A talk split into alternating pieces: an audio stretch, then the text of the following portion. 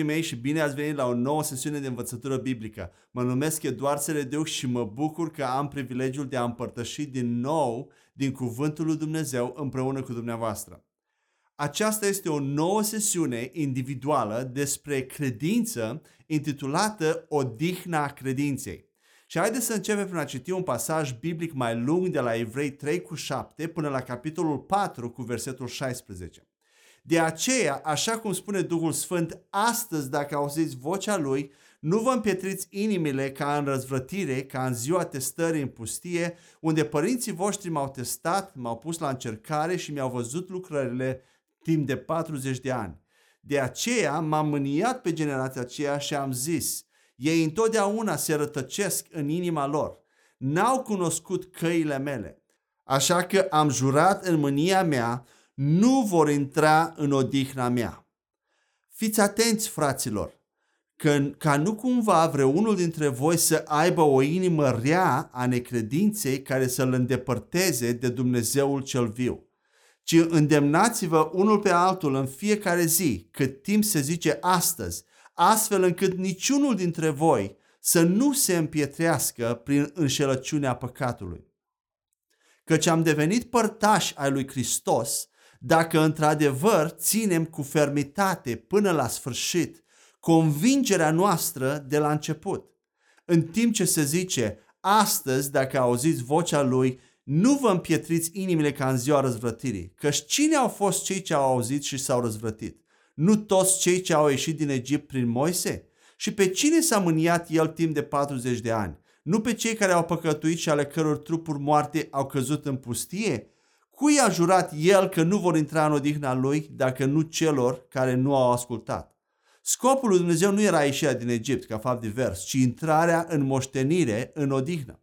Să vedem mai departe. Vedem așadar că ei n-au putut să intre din cauza necredinței. De aceea, din moment ce rămâne o promisiune de a intra în odihna lui, să ne temem ca nu cumva vreunul dintre voi să pară că nu a beneficiat de ea căci și nouă ne-a fost vestită Evanghelia ca și lor, dar lor cuvântul pe care l-au auzit nu le-a fost de niciun folos, nefiind amestecat cu credință în cei ce l-au auzit.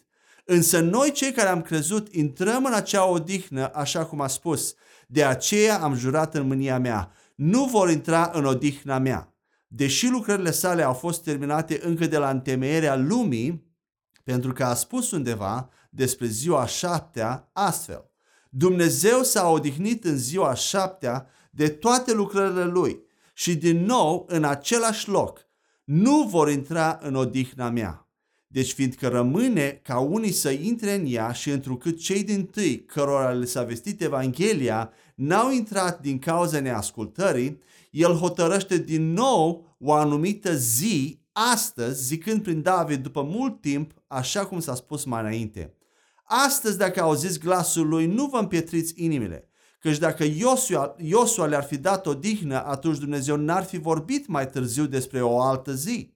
Prin urmare, rămâne o odihnă pentru poporul lui Dumnezeu, fiindcă oricine a intrat în odihna lui, s-a odihnit și el de lucrările lui, ca și Dumnezeu de ale sale. Așadar să ne străduim, să facem orice efort, să ne muncim, dacă vreți, deci să intrăm în acea odihnă pentru ca nimeni să nu cadă prin același fel de neascultare.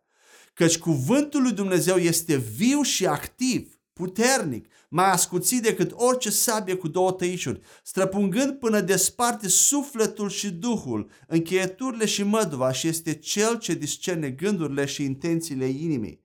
Nici o făptură nu este ascunsă de el, ci totul este gol și descoperit ochilor lui înaintea căruia trebuie să dăm socoteală. Așadar, fiindcă avem un mare preot care a străbătut cerurile pe Iisus, Fiul lui Dumnezeu, să ne ținem tare de mărturisirea noastră.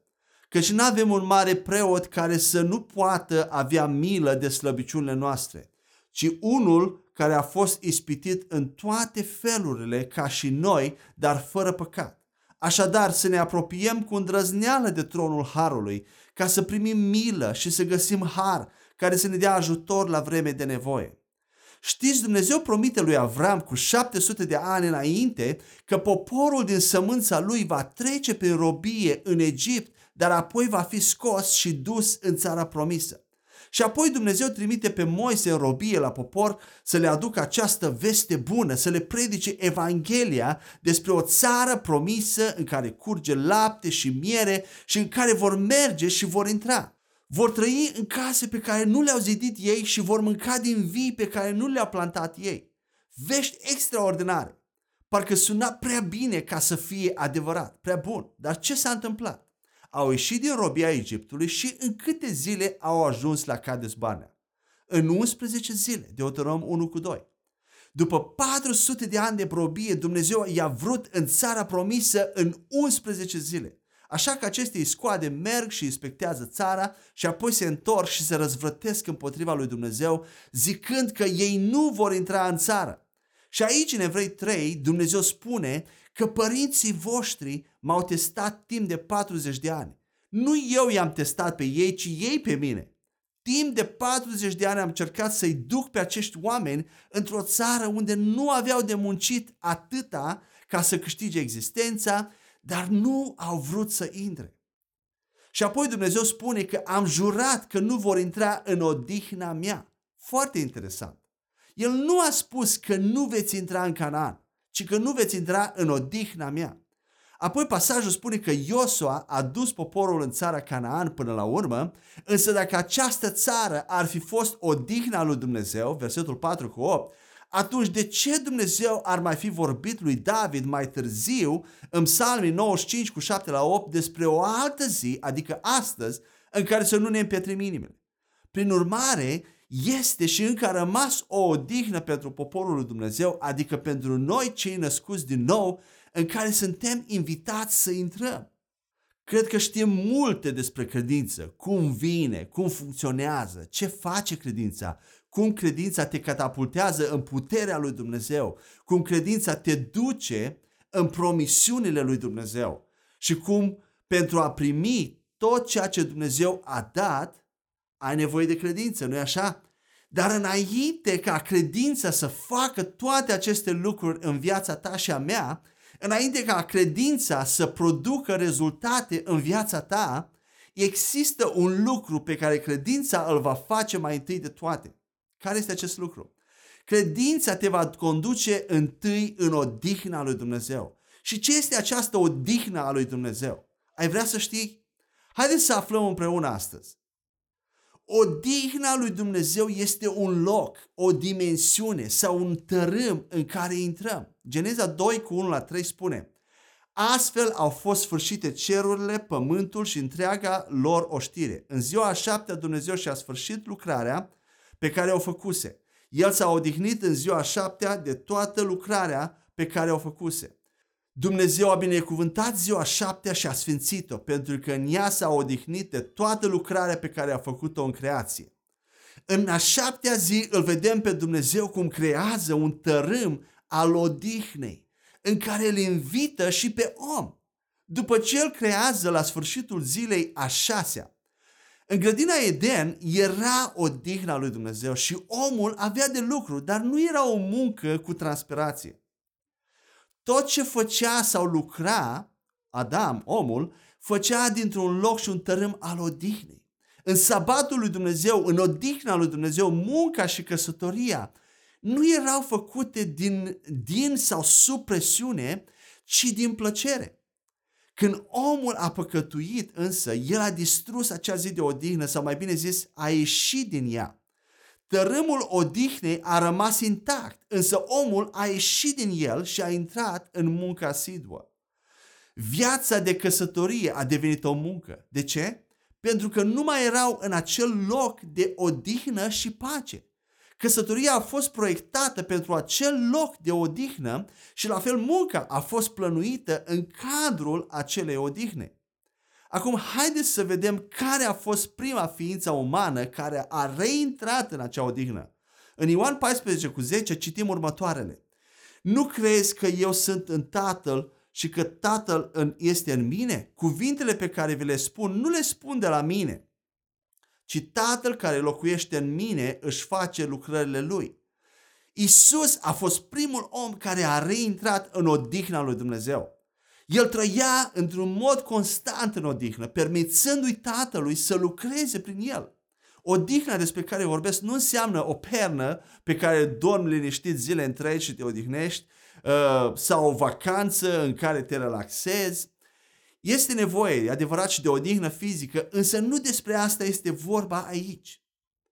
Isus, în ziua de sabat, o zi de odihnă, merge la un om care era culcat pe o pernă și îi zice, ia-ți patul și umblă.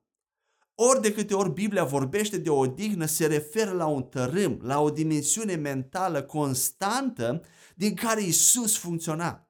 Credeți că Isus nu muncea din greu? E nevoie doar să citești, să treci un pic prin Evanghelie și să încerci să faci o linie cronologică cu toate activitățile dintr-o zi și ai să-ți dai seama că nu stătea degeaba deloc Isus. Însă era constant în tărâmul odihnei, în acea zonă a odihnei. Niciodată nu ai să-L vezi pe Isus într-o postură petrificată, speriat, panicat sau impulsiv, așa cum de multe ori suntem noi. Isus era enervant de liniștit, dacă vreți. Vine Iair și zice că fata lui moare și Isus așteaptă și nu se grăbește, iar între timp fetița chiar moare. La fel face și cu Lazar, prietenul lui cel mai bun. În locul lui Isus, când auzeam de Lazar că e pe patul de moarte, ce făceam? Mulți dintre noi ne apucam de rugăciune imediat, de a porunci morții să plece.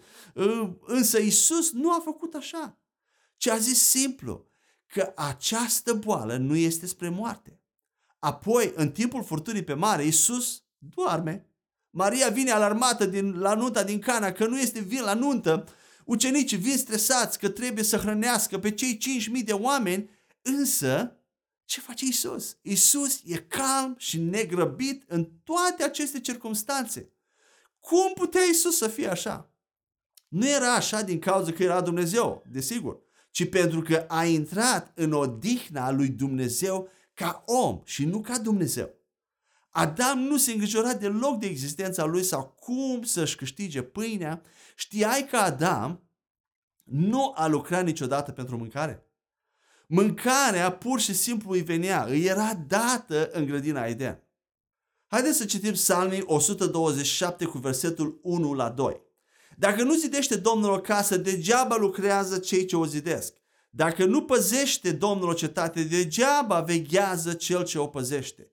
Degeaba vă sculați de dimineață și vă culcați târziu ca să mâncați o pâine câștigată cu durere. Căci prea iubiților lui el le dă pâine ca în somn. Ideea nu este să nu muncești, ci să nu muncești din stres și frică că nu ai să ai de ajuns sau să demonstrezi ceva oamenilor. În tot ce faci, dacă ești sub presiune și nu sub plăcere, atunci nu ai intrat încă în odihna lui Dumnezeu. Dar ce este totuși această odihnă? Ea nu este un loc fizic, ci un tărâm mental, după cum spuneam mai devreme. Mutarea într-o altă țară, de exemplu, sau schimbarea serviciului, jobului, nu te vor duce în odihnă. Odihna aceasta nu este calmitate sau tăcere, o tăcere ascetică sau un loc seren, liniștit. Odihna aceasta nu e ceva similar cu yoga, cu meditațiile fără Dumnezeu. Definiția odihnei lui Dumnezeu este următoarea. O stare mentală și emoțională de liniște, siguranță și bucurie generate de încrederea de plină în ceea ce a vorbit Dumnezeu în cuvântul Lui despre toate situațiile și problemele cu care te confrunți astăzi. Că ele toate se vor rezolva în favoarea ta. Odihnă nu este speranța că toate se vor termina într-o zi când vom ajunge în viața de după moartea fizică, în viața de apoi. Nu asta e odihnă. Soluția pentru orice problemă din viața ta și a mea a fost plătită deja de Hristos la cruce. E inclusă în jertfa lui Hristos și e la dispoziția ta și a mea acum. Pacea pe care Isus ți-o dă funcționează în furtună, în trafic și în anularea unui zbor, oricând. Este o pace lucrătoare din tărâmul odihnei lui Dumnezeu. Odihna a fost creată pentru om și vindecarea, protecția, prosperitatea se află în odihna lui Dumnezeu. Adevărata credință se manifestă prin această odihnă.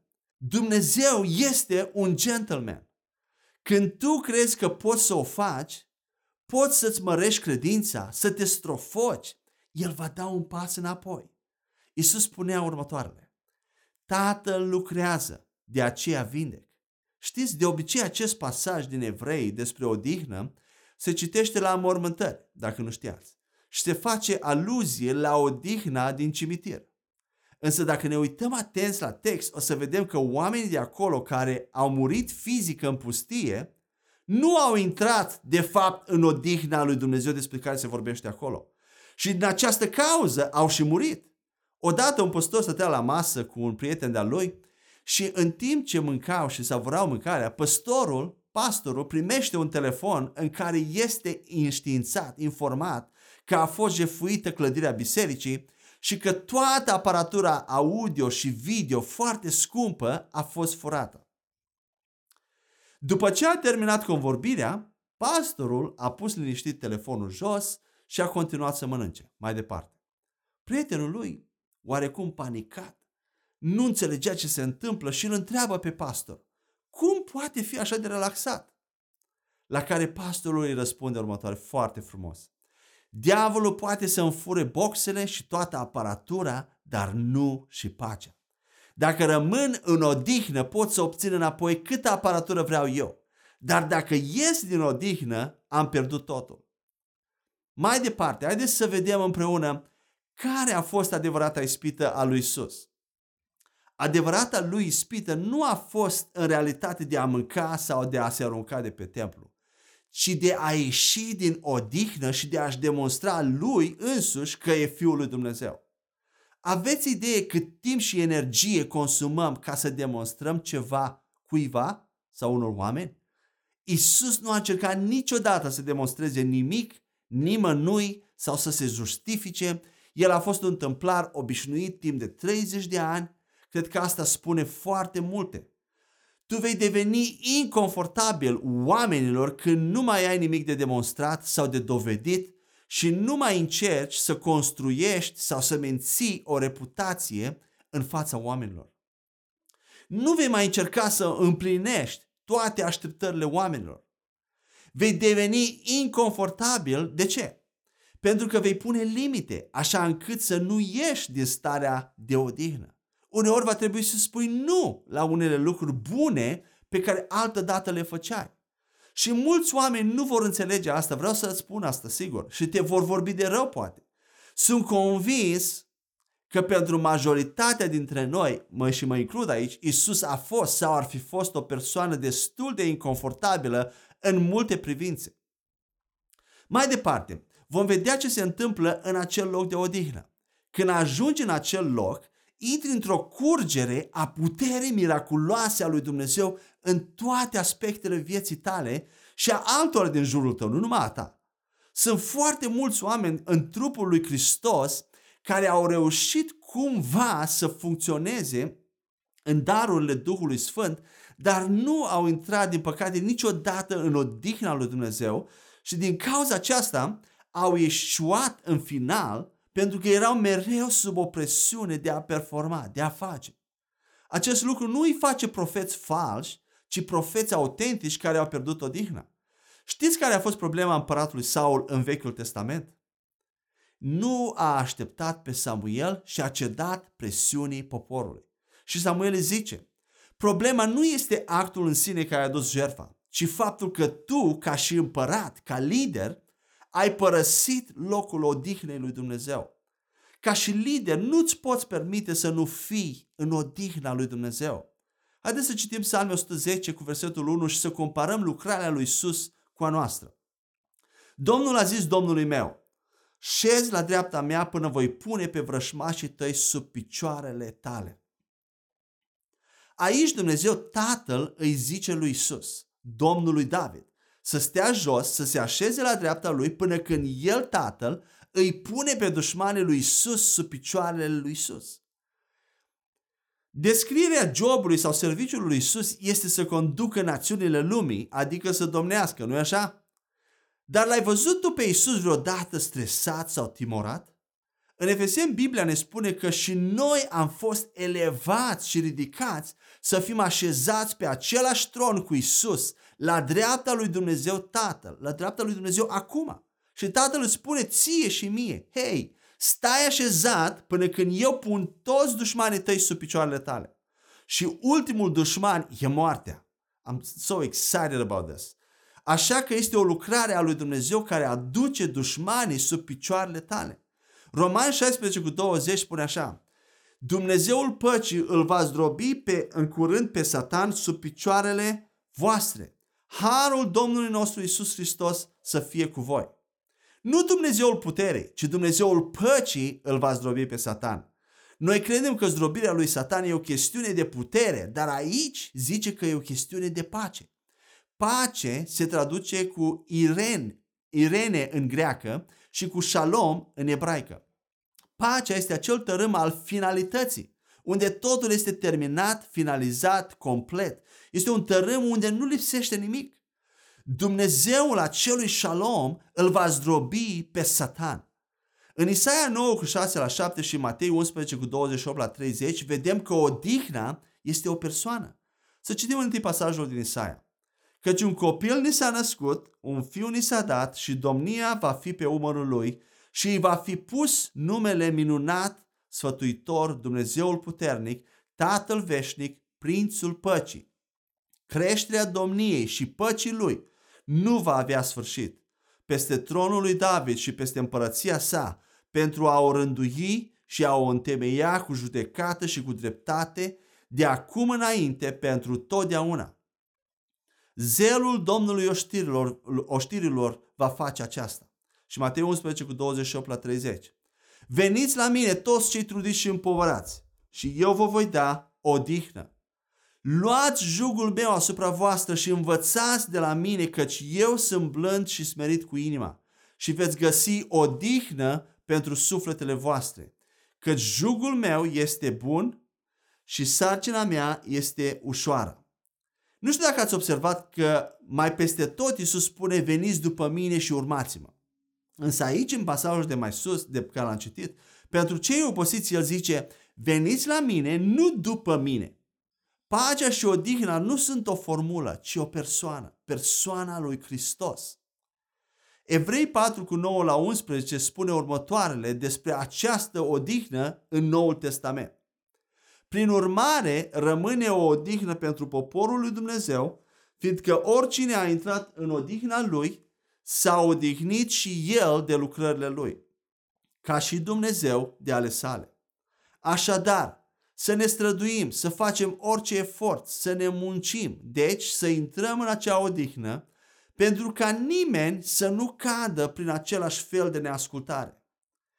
Există un singur lucru în Noul Testament pentru care trebuie să muncim și să ne străduim, să intrăm în odihnă. Muncește-te în fiecare zi să intri în odihnă. E un oximoron, nu așa? De ce? Pentru că nu e ușor și nu e tendința naturală a creștinului. Nu sunteți curioși mai departe să aflați cum se intră în această odihnă în mod practic? Prima modalitate de a intra în ea este prin cuvântul lui Dumnezeu. Evrei 4 cu 11 la 16 ne spune Așadar să ne străduim, să facem orice efort, să ne muncim, deci să intrăm în acea odihnă pentru ca nimeni să nu cadă prin același fel de neascultare. Căci cuvântul lui Dumnezeu este viu și activ, puternic, mai ascuțit decât orice sabie cu două tăișuri, străpungând până desparte sufletul și duhul, încheieturile și măduva și este cel ce discerne gândurile și intențiile inimii. Nici o făptură nu este ascunsă de el, adică de cuvânt, ci totul este gol și descoperit ochilor lui înaintea căruia trebuie să dăm socoteală. Așadar, fiindcă avem un mare preot care a străbătut cerurile și pe Iisus, Fiul lui Dumnezeu, să ne ținem tare de mărturisirea noastră. Căci nu avem un mare preot care să nu poată avea milă de slăbiciunile noastre, ci unul care a fost ispitit în toate felurile ca și noi, dar fără păcat. Așadar, să ne apropiem cu îndrăzneală de tronul Harului ca să primim milă și să găsim har care să ne dea ajutor la vreme de nevoie. Cuvântul lui Dumnezeu aici e în contextul odihnei lui Dumnezeu. Dacă îi dai voie cuvântului lui Dumnezeu să intre adânc în viața ta, El va face o discernere sau o cernere în gândurile tale și îți va spune asta e din suflet, cealaltă e din spirit. Asta e pură informație, cealaltă e revelație. Și apoi trebuie să faci o decizie.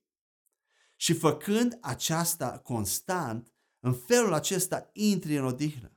Dumnezeu știe toate gândurile și intențiile tale, vezi versetul 13, și aceasta poate crea o frică în tine. Noi punem tot felul de măști, încercăm să demonstrăm lucruri și din cauza asta stăm în afara odihnei. Și atunci ce facem? Versetul 15 spune că nu avem un mare preot care să nu poată avea milă de slăbiciunile noastre.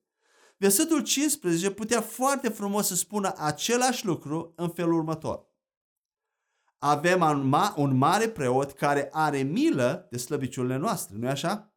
Însă folosind o negație dublă, autorul a accentuat și mai mult cât de adevărat este acest lucru.